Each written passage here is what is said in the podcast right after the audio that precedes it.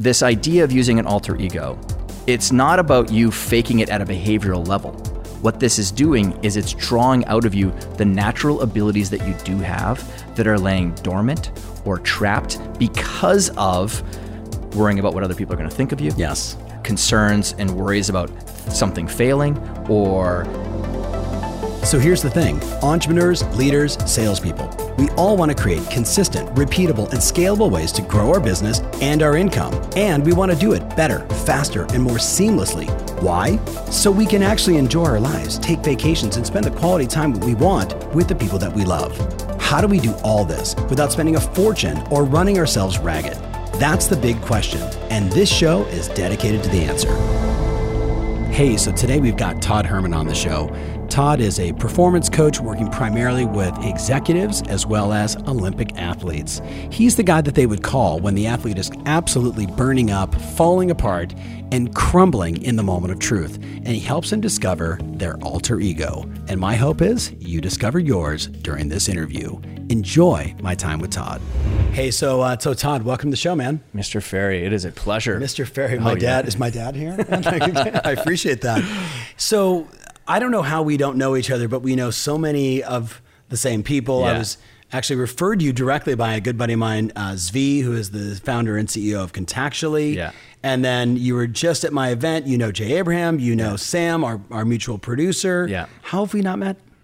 Where do you Um, live? What's- yeah, yeah. It's because I'm on the East Coast. You, I'm ha- I'm tackling the East Coast. You're on the West Coast here. Got No. it, got yeah. it. So New York City. I mean, I don't even know. Um, but I've had like just for so long, people are like you and Tom have to connect. You and Tom have to connect. I'm like, I don't know if I'm big enough to connect with Tom. Get shut the yeah, please. Hi, I didn't have 19, uh, you know, people like bidding to get my book. So Yeah, yeah. I think I think I'm soon going to be like, do you remember back in the day when I was able to interview Todd? Now you can't even get him on the phone. Yeah. So all right, so for the people that, as we just banter and have fun, Yeah. for the people that don't know who you are, Sure. maybe for my listeners, agents, entrepreneurs, Yeah. owners of companies, startups.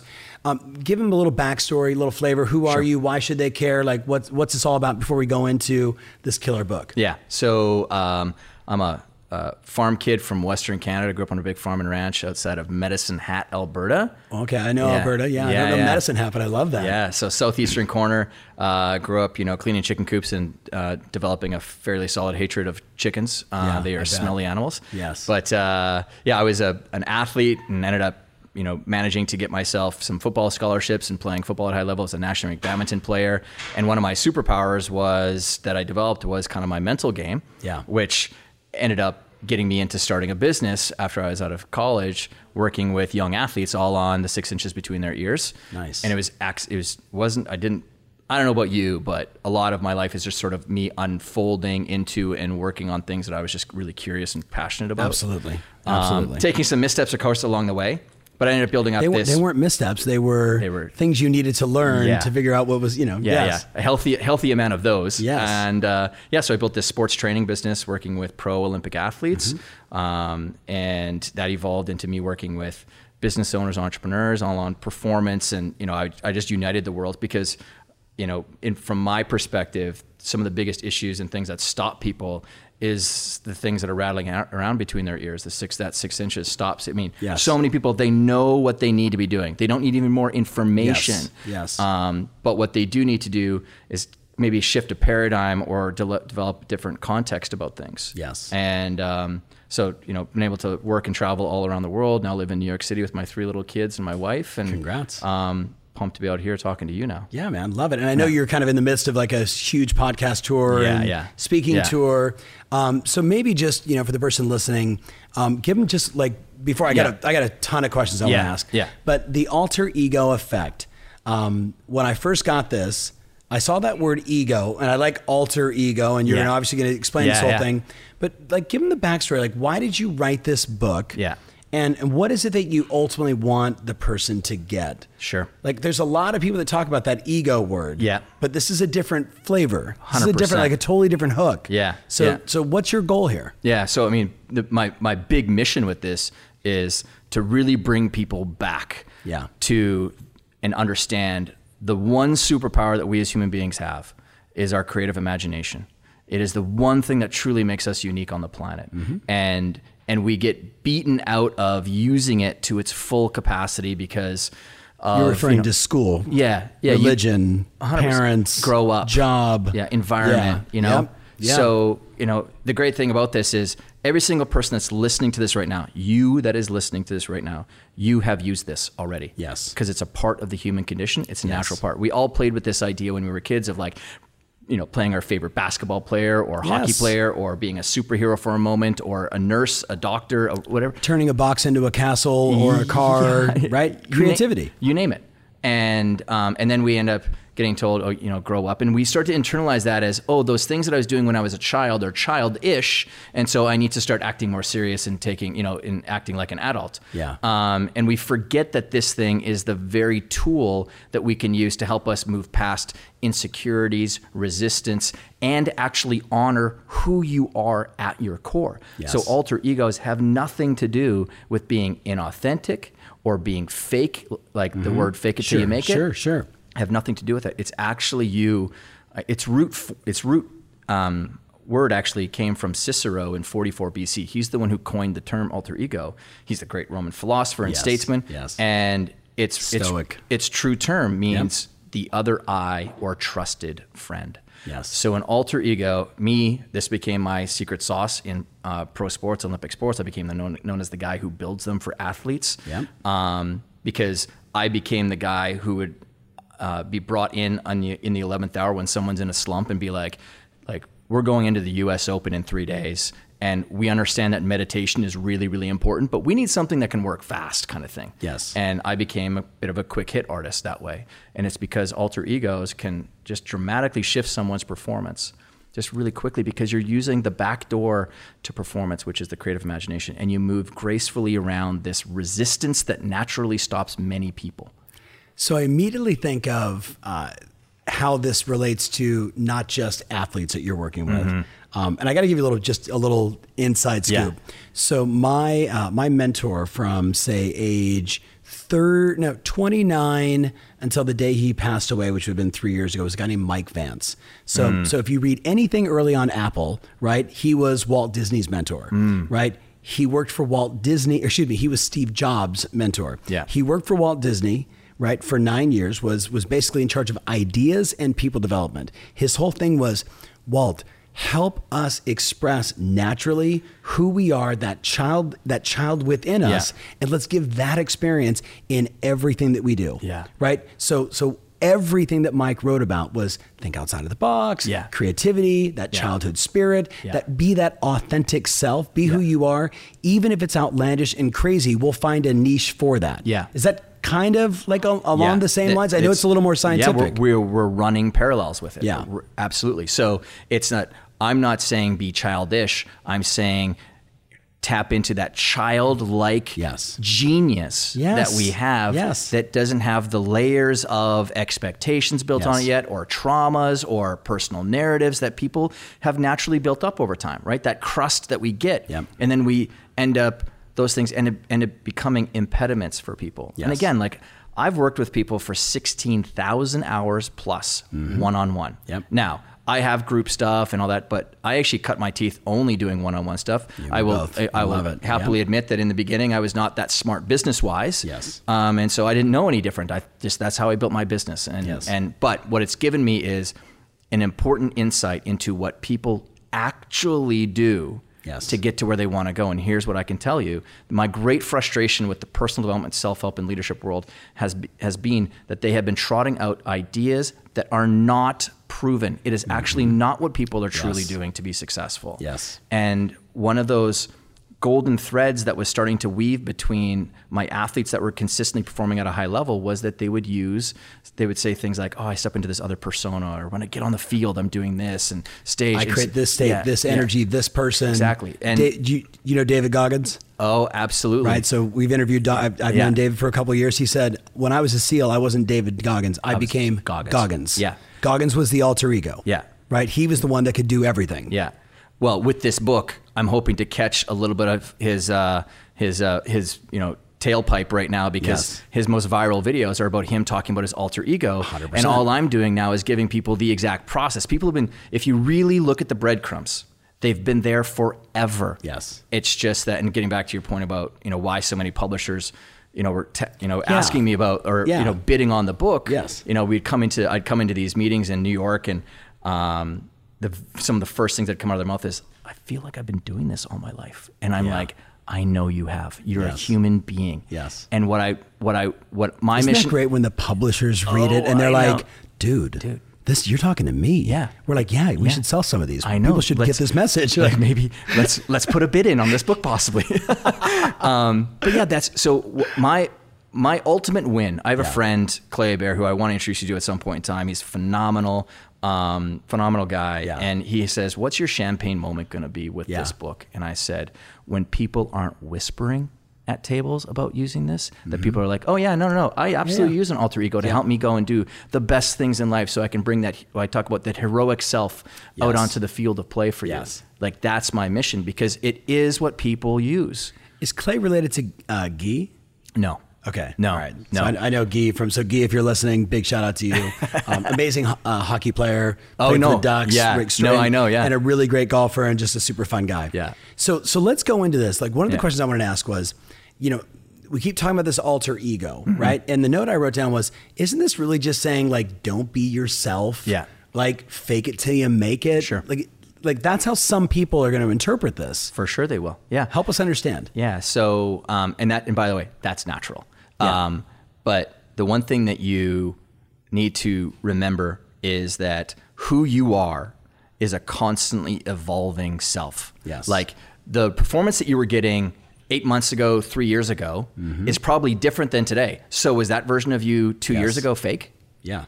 No, of course not. It wasn't. It was No, just that, was, the you that, you were bringing at that time. That was you that we were bringing to the table at the time. Now, nothing is more frustrating and can um, take away someone's confidence than when you get to the end of your day and you put your head on a pillow and you say to yourself, "Why didn't I speak up? Why didn't I raise Yes. my hand? Why didn't I ask for the sale when that person obviously or my product or service was obviously perfect for Yes. them?" Right?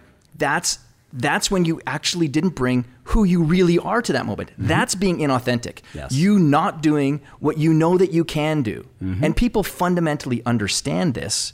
And that's what makes and causes people to feel and beat them or beat themselves up or Yes. self-criticize or whatever.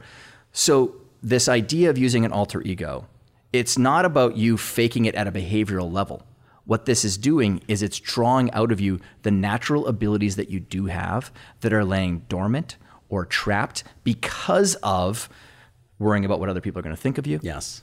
um, uh, concerns and worries about something failing or again i talk about it in the book how there's like there's three really common or there's three hidden forces that the enemy likes to use carl jung talks about the shadow right and Yes. so in the book just as a kind of a, a great theme to bring through it i kind of use a bit of a, a comic book theme with it or um, uh, my, my mentor joseph campbell's hero's journey with it I was saying Hero's s- Journey, yeah. exactly and so there's an enemy that pulls you into the shadows and he uses like three really um, sinister hidden forces. One is imposter syndrome, that you have dismissed away a lot of your achievements and your wins to luck, right place, right time, and things like that. Another one is um, tribal narratives, I call them. Things like they sit at this layer of our identity where you don't even realize that you're acting through them like you know what my family have never been an entrepreneur so why would i be an entrepreneur or african american african americans can't do that or you know insert anyone else or Yeah. women or men or Any any label that gives you the negative association to get off the hook Yeah. for actually succeeding and doing the work. Yeah. Yeah. And so, and that is that it's actually very common that that, that happens. It's just that it happens at an unconscious level. You don't even realize that you're acting through those things. Yeah. And then the And third that one, could also be remember what school I went to Yeah. or didn't go to. Yeah, it's the anything way I was larger raised, than my you. parents were divorced, like anything Yeah. you can't control. Yeah, anything that's lar- like Yeah. anything that's about attaching you to a group that's larger than you. Yes. Your family, your religion, your even your country. Oh, Yes. Americans don't do it that way, or you know, Canadians they're so friendly, and you know, Yes. like just things like that. And then the final one, which is my experience, which you know I really had to battle a lot of my life, was just personal trauma. Some people have just been through some Mm-hmm. Yes. extraordinarily hard stuff. Yes. And um, that's actually really how I found and got into the world of mental game stuff. Was I literally got into trying to um, master my inner game just because of out of pure survival. I was unfortunately sexually assaulted when I was 12 by two men over the course of a couple of days at a church camp, and obviously, you know, I was had an amazing family, and that ruined me. Yes. Um, and I never shared that with anybody until literally just a year and a half ago for the very first time with my wife because I was running at the red line, you know, revving that engine as hard as I possibly could. And I had achieved a bunch of things in my life. And I had thankfully found strategies like this to help me get there. But I had three little kids. I was going through a bunch of, you know, business upheaval with a lawsuit with a former business partner that I was taking to court. And um, I just couldn't keep that volcanic rage below me anymore Hundred percent. and um, you know but my, my point is is so I, I moved through How- that i would never share this now if i didn't actually Yeah. i faced it finally you know I, had, I got really good friends around me and i found just phenomenal professionals to Yep. get me to, to really face it and move through it I want so so like not everybody listening, Yeah. but but I am like yourself.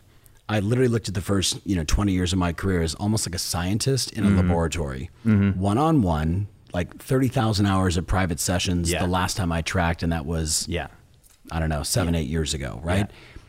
The number of people that I have dealt with that have some massive tragedy Yeah. that they were then able to convert into triumph, Mm-hmm. but never were able to get satisfaction, never got joy and happiness. Yeah. There was never enough, yep you're naming it right? Like Yep. so, so, so maybe just speak. I know it's off off no, no topic. no this is important though But please speak to maybe the person listening who is has a loved one that dealt with something like this. And you know, you could Yeah. take any horrific label experience and Yeah. put it on there, right? Yeah. I know yours. I've talked to many other men and women that have dealt with that. Yeah. How did you move through it? I was so thankfully I had two phenomenal parents, and um, a piece of advice that my mom gave me when I was leaving the farm, because they knew that, and I've got two older brothers and a younger sister. They knew that I was the one that was not going to be coming home to the farm ever. Yeah. You know that I was going to go off and try and conquer the world or whatever Todd's goals were.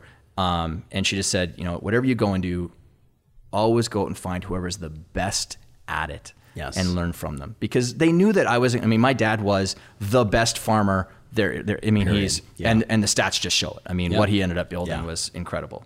Um, and so I've always thought about that. Whatever the cost was going to be, I was going to go find the the best. Yes. Um, and so I did. I reached out to friends when I finally got to that point where I first shared it for the first time, and just said, "Listen, you know, can you refer me to anybody who can help?"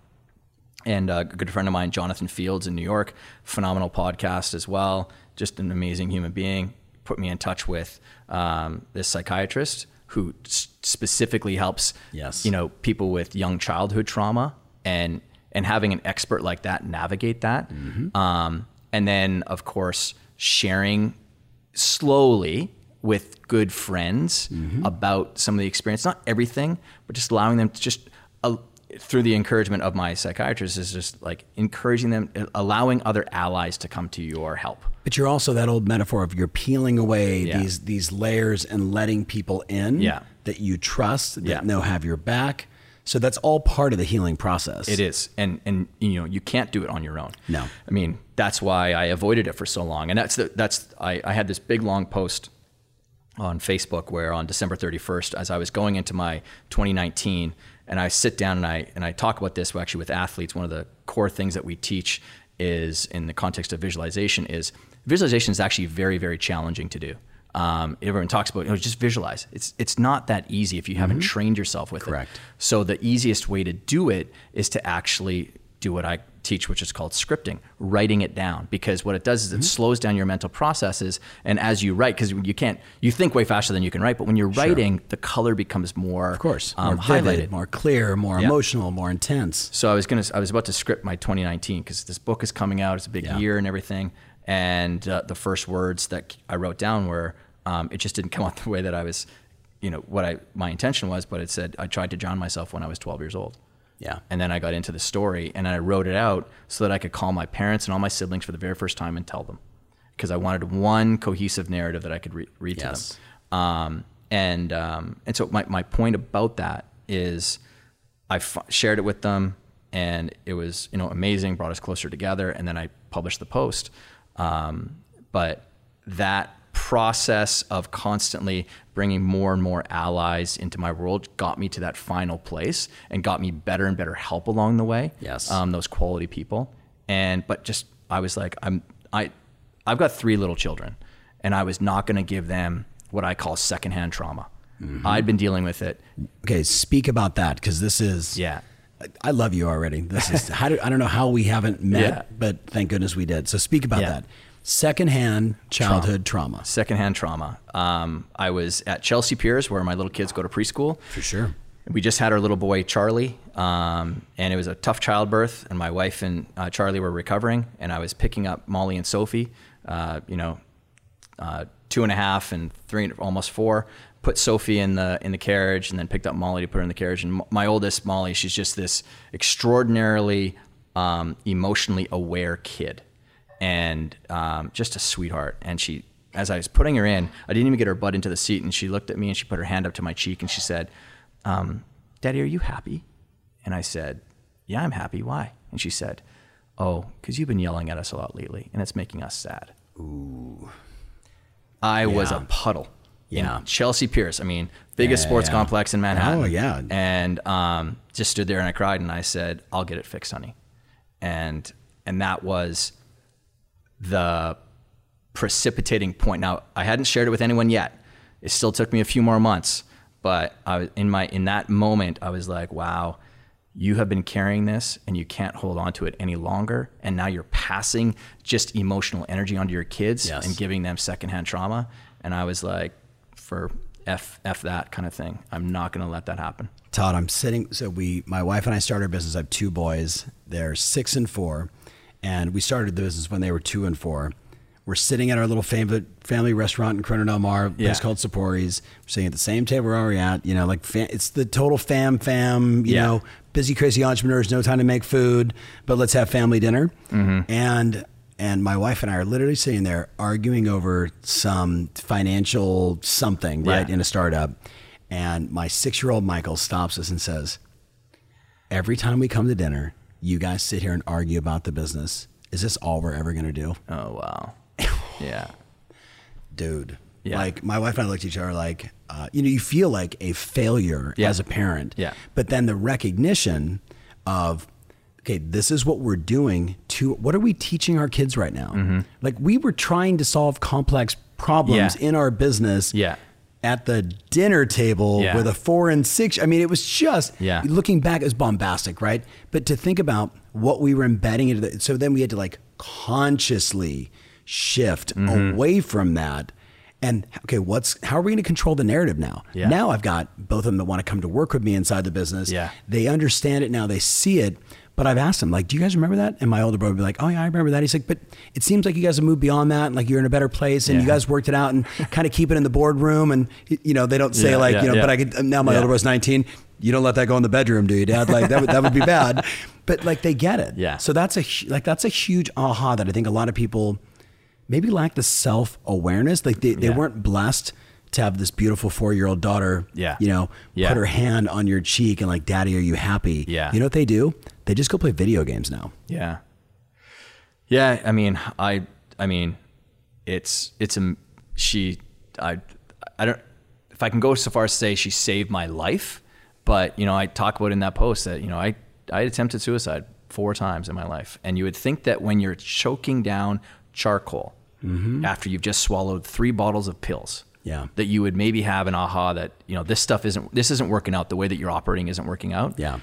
but just didn't have the strength to go and you know say to someone, "Hey, this is what's going on," or you know just Yeah. tell this. Yeah. So, um, We- but that a- but that was what did it. Right a there. big culture of people that are just either they i think it's a lot of men specifically that um, they've just been trained like they have to know the answer Mm-hmm. take those feelings suppress them way down inside your stomach Yeah. and don't express it and just be a good soldier and keep marching along Mm-hmm. and and i mean I, you know probably just like you i deal with Yeah. a lot male and female Yeah. and right like so you, you deal with that and you see it so this book is a way to express it, to maybe clear some of that. I mean, in Yeah. my it's it's well for me. So 82% of my pro and Olympic clients when you're rattling around between the six inches of people's ears trying to help them with their mental game and give Yeah. them strategies and give them new tools to help them, you know, really get into the zone and flow state out there. Yeah. And you know, that's ultimately what we're trying to do.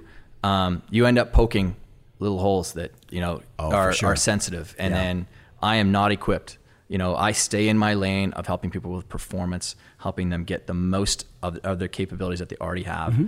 And I am not an experienced therapist. So I have a stable of the pros of the pros who I refer off Yep. to, and I want them to help. But um, uh, kind of to your your point, there are existing tools that we have. I'm not saying that when you if you've got trauma that you need to go wait on the sidelines until you get yourself all fixed up. Heck no. Most of us No do way. not have that ability. No we still have to get and and so We this kill and eat. This becomes yeah, this becomes an elegant way where you Yeah. can still move around that because for whatever reason you can't see success for yourself, but the trusted friend as. Cicero called it Yeah. becomes an ally within that can help you navigate that. And now all of a sudden you step out there as, you know, you're, you know, like, you know what, maybe I can't, but man, Tom Ferry could. And these are the things that I really, you know, admire about him. And I'm going to act through that.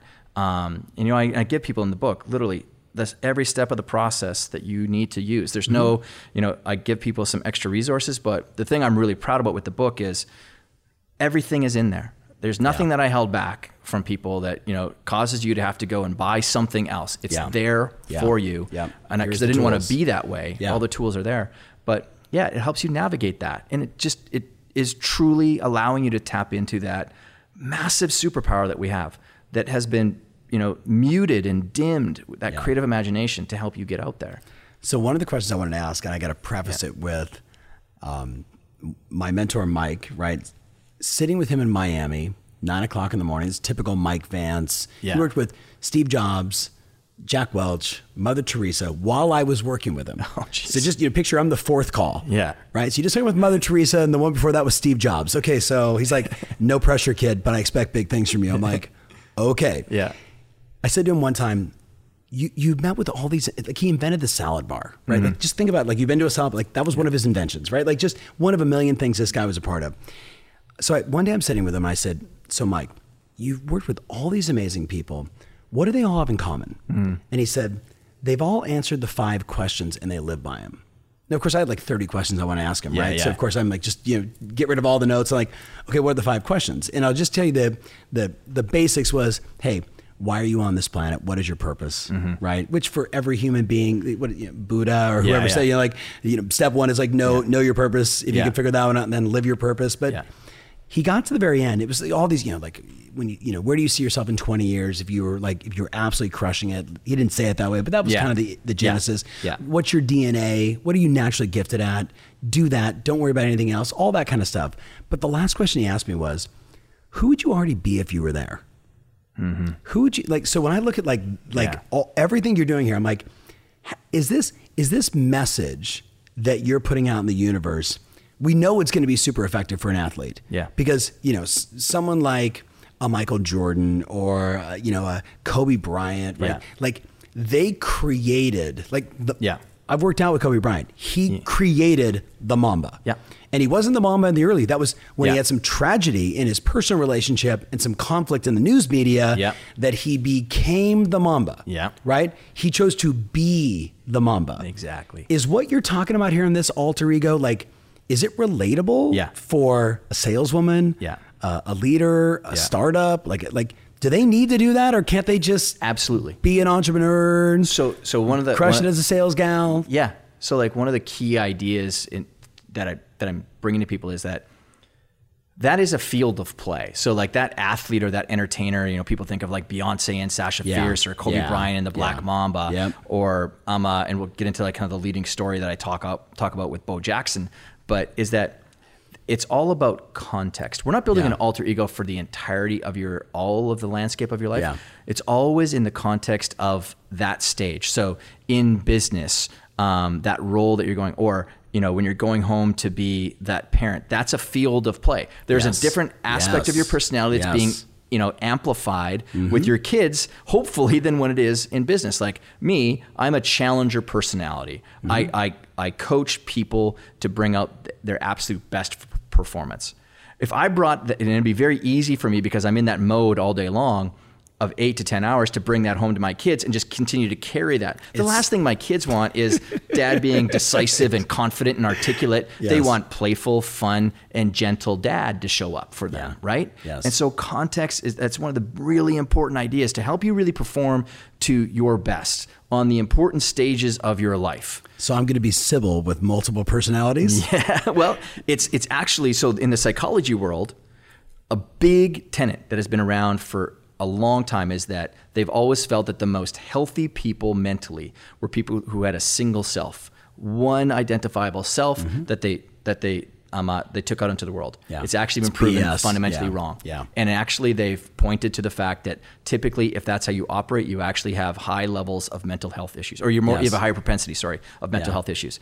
And so the the, the largest growing um, area of study in psychology is, is this area called multiple self theory, which is the understanding that there are you have multiple identities that Yes. you're bringing to these different stages. And it's not about having multiple personality disorder. It's that you have a healthy understanding that yes, who I am with my friends is of course different than who I am with my kids. Yes. And so if that's the case, what who and what do I want to be showing up on that field that's going to get me the result that I'm most looking for? And that's why this is not about you being fake.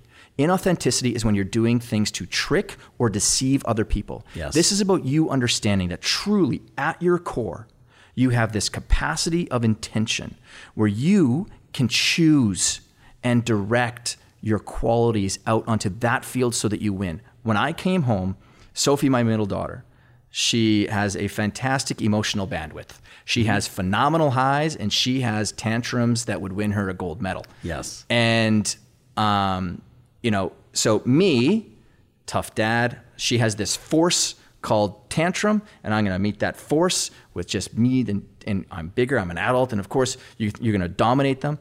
Well, that would be an 18 minute long tantrum. Good luck with that, Todd. Yeah. Yeah. Instead, I was like, wait a second. You have been using this idea of tapping into that trusted friend for such a long time. What is the one quality that you could do in that moment to really get the best result? And I immediately went to Mr. Rogers. If there is someone that I could act to and through in that moment to get the mm-hmm. best results for my kids, it would be him. And mm-hmm. so that's my gentle self that I bring to the table. And the very first time, I could almost get choked up, the very first time that I did it with Sophie, which was the next day, she was having her tantrum. I got down on one knee, just like he would in all of his shows. And I grabbed her and I pulled her in for a hug, and she melted. And it took eight seconds. Her tantrum was eight seconds. She was done. And like any kid, they go running off and they've completely forgotten about what their oh, thing yeah. was. And Next. I'm like, what the hell just happened? Now, inside, I was still having that like normal kind of inner issue Anxiety and yeah. but I I chose that path. Yes. And that was what I call the heroic self showing up. Yes. I suspended the own, my own disbelief about what I could do, but I brought Mr. Rogers in to help me in that moment. And so anyone who's in sales, you might have something, some inner resistance stopping you, but you could tap into someone and something else in that moment of impact, I call it, that could help you to show up as you know that you most want yes. which Yes. gets you a different result. And it, that is not you being fake. That is you being the most real you that you can be because you're actually activating the capabilities that you already have. Hundred percent. Okay, I got to ask this question. I mean, first of all, that was brilliant, right? I'm. I can't. This is I'm on my like- soapbox with I- this no, 'cause no, I- man. Like, listen, like this is gonna be one of those ones. Like, like I'm in the middle of the interview, and I'm literally thinking about how much fun it's going to be to listen to the interview. Okay, yeah. And take note. Now you tell me all this stuff is covered in the book. Yes, 100%. This is going to be a heavy read. And It's not though. I constantly remind people in the book, don't forget. While yes, people have had difficult things in their life, don't forget.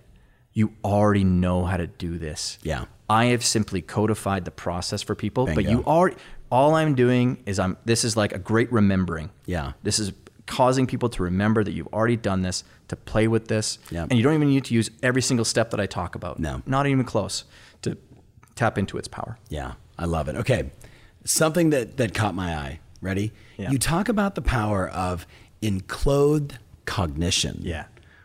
What the hell does that mean?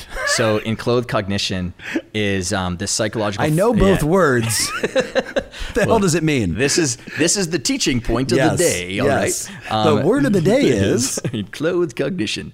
Um, so it, there's a psychological phenomenon that we have where we will um, ascribe meaning and story to the things that we wear, right? Mm-hmm. You know, ever heard of the idea that you know, you know, um, dress well, act well, Sure, sort of of thing. course. You know, you look your Yeah. best, you feel your best, you're gonna, you know, get your best. Yep.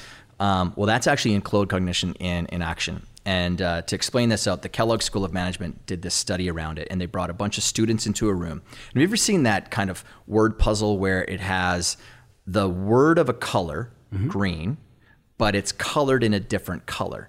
So green, but it's in yellow. Mm-hmm. Yeah. And then red is in blue, and all that. So there's a bunch of boxes with those words on this puzzle, and these students have to come in and they've got to say the word not the color. And it's because our brains process color before before language. Yeah. And um, and they're going to time them for their accuracy, the number of mistakes, the detail, and how quickly they can do it in.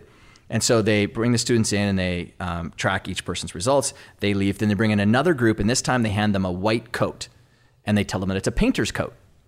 And they put on the painter's coat, and then they do it. All right. Then they bring in the third group and they hand them the same white coat. And this time they tell them it's a lab coat or a doctor's coat. And then they do it.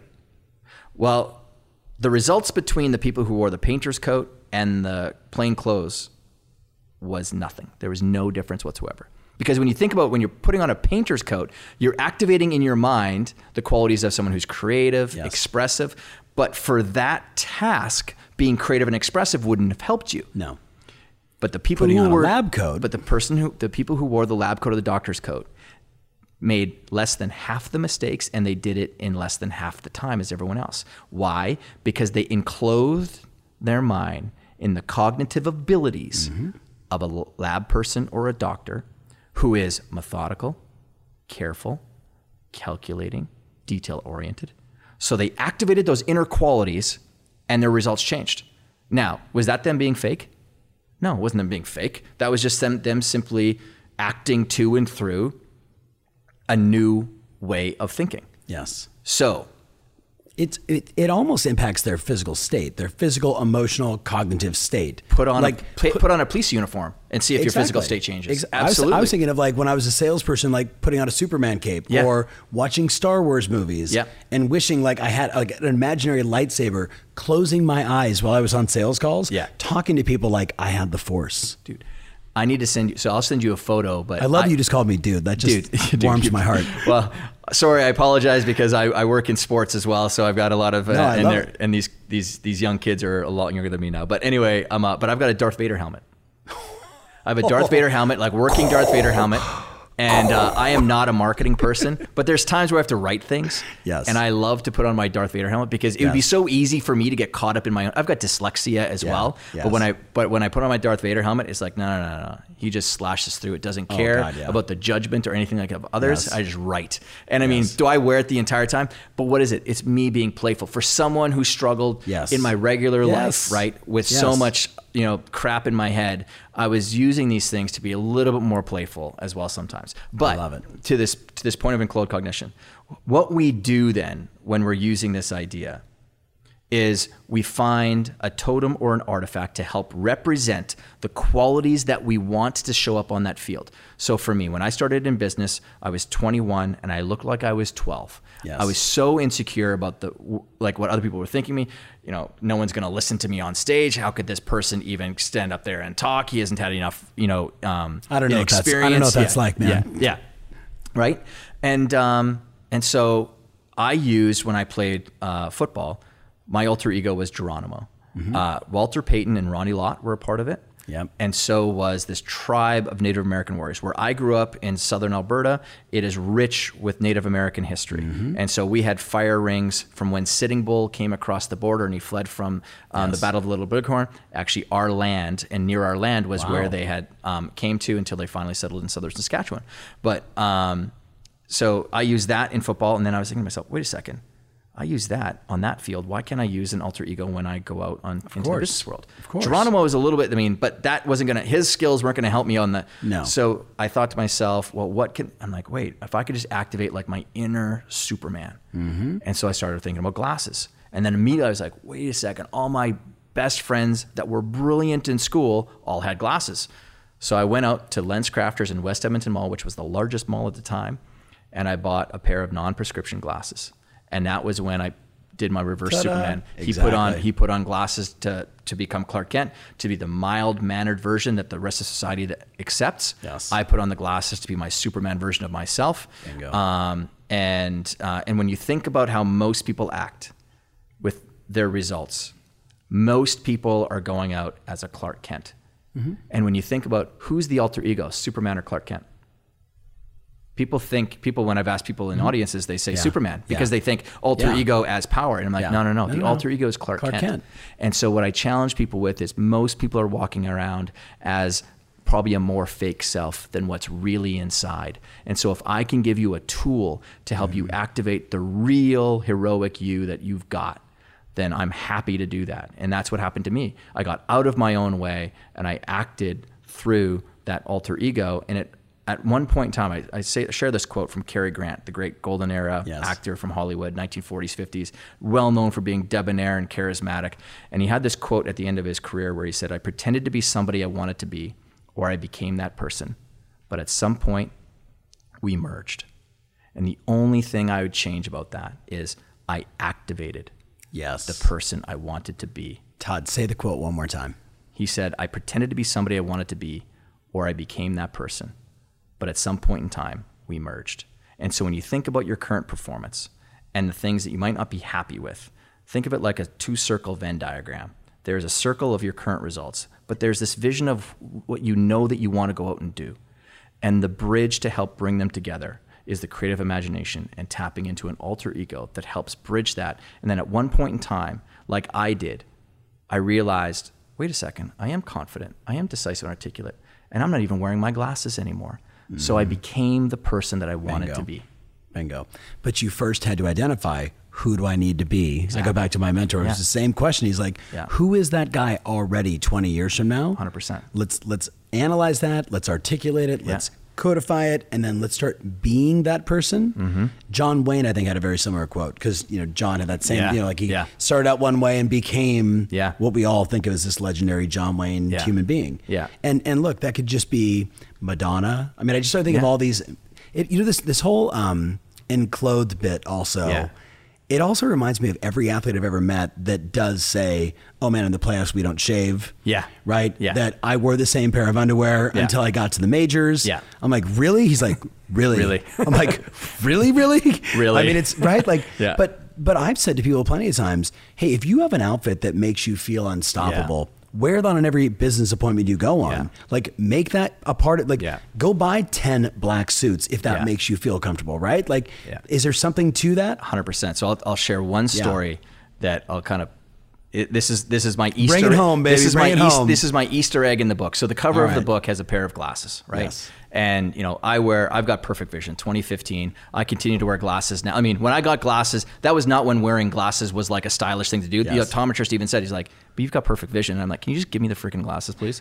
Nowadays, people wear them for style and dress, right? Sure. So that's what I use them for now. Yeah. Um, also, as a bit of a totem to other people to let them know that this is cool. Like this is Yes. totally natural. Yes. But um, uh, so people think of like friends be like, oh, it's interesting you put your glasses, and I'm like, no, it wasn't that. And then they go, oh, it's the Clark Kent Superman thing. Oh, that was smart. And I'm like, no, it's Yeah. not.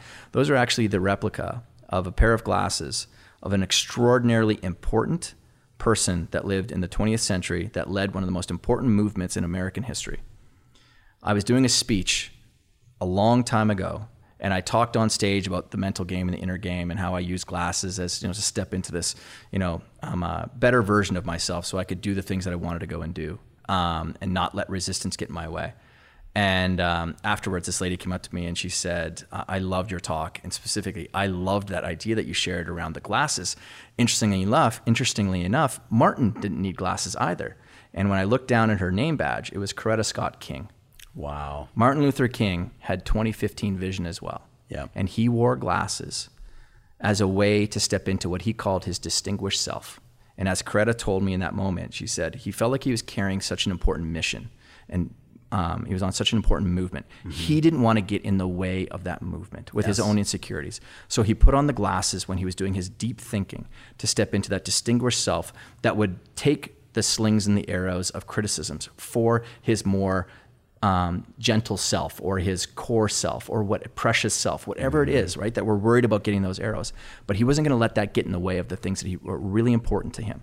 So he wore those glasses to get into the distinguished self and really do the hard thinking that he needed to do. And it would be hard to argue that we aren't grateful for the fact that he went and did that.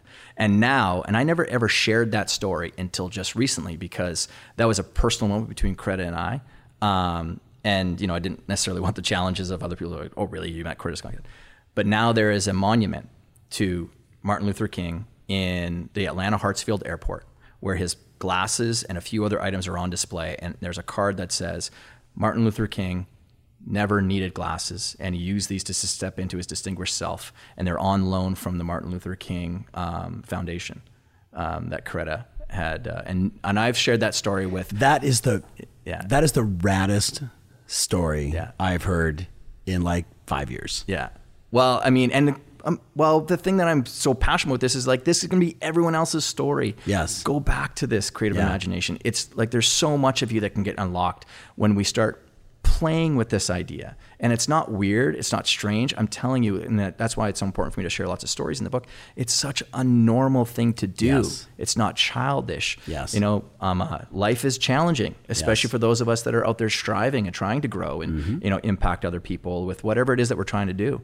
And if we can do this and and also be playful and have fun with it, I mean, I mean that's that's where I needed to go. Yeah. So yeah. Okay, I have to cut for a yeah. commercial break really fast here. Uh, today's show is brought to you by LensCrafters. In case you're wondering, just go to lenscrafters.com forward slash Todd and Tom and get your. I'm trying to do. I a had partner- to do it. I'm trying had to do a it. partnership with Warby Parker now Yeah, because that's where I get my glasses. So Exactly. you know, please return my phone calls. yes. Oh my God, that is so class. I'm sorry. I just I had to that's do it. gold. That's okay, gold. so as we wrap it up, Yeah. um, man, it's been really like it's been really cool getting to know you, and I can't wait. Like it's like it's not often I want to go back and listen to my own interview. Yeah. Right. I can't wait to de- you know devour Yeah. the book. Um, guys, got to buy this book. Um, podcast like or audio like Audible. Yeah. Or like David Goggins' book. Yeah. He sends me an advance copy, and then he sends me the Audible, and I was like, dude, I throw the book in the trash. Like. He's like, Mm-hmm. I signed it. I was like, Yeah. uh, okay, well, I'll get it out. Yeah. But like the audio was so incredible. Yeah. Right. Like I know it's your it's your work, and you know people are gonna have different well, I- modalities. I, I, narrated it too. And I mean, again, it's it was my when they when they said, "Hey, do you want us to get in a someone else to read for you?" We actually suggest not because you've got you know Yeah. at least an adequate voice Yeah. to do this. So um uh, yeah, so when I'm telling the stories, obviously I can tell the stories in the Of inflection of how they happen, Yeah. and um uh yeah, I encourage you to get both. There I mean, go. have something in your. I mean, I I talk about the importance of like when you're making change happen, having something in your physical environment is one of the most underrated things that you can do. So 100%. having that thing stare Yep. back at you, Yep. but then you know listening to it, um, do both. Powerful, powerful, man. Thank you so much. Um, where if they wanted to find you, I assume they just Google you and you're gonna. I'll be Twitter, ever- yeah. Instagram. ToddHerman.me is my home base on the internet. Cool. Um, if they want to learn more about this, alteregoeffect.com. But ToddHerman.me is going to have all the stuff there for you too. Man, this was super cool. It's very powerful. Yeah. Thank you so much for coming in and sharing. Thanks, man. Appreciate it, buddy. Hey, so there you have it, Todd Herman. That was one of those interviews we both, when we finished, said we could have done this for five more hours. He's just that kind of human being. I really hope you take the time to pick up his book, get the audio program, listen to it, devour it, and then send me a comment. Let me know what you think. Because my hope is that you'll be able to discover your alter ego, that black mamba to your Kobe Bryant. Really cool. Anyway, so as we wrap it up, I do want to say to you, this is a, you know, a new podcast for us, and I want you to know that you listening really means the world to me. And the comments and the likes and the hearts and all that good stuff, just know this, I'm paying attention and I really appreciate it. And I appreciate you. Just a little heads up. Next week, if you're the kind of person that wants to build a big business, if you're looking to hire, train, develop, retain, and ultimately succeed with a sales team, you're going to love my show. I've got three of the best team leaders on the planet talking about their best hacks, best practices, best approaches, including how they even let people go.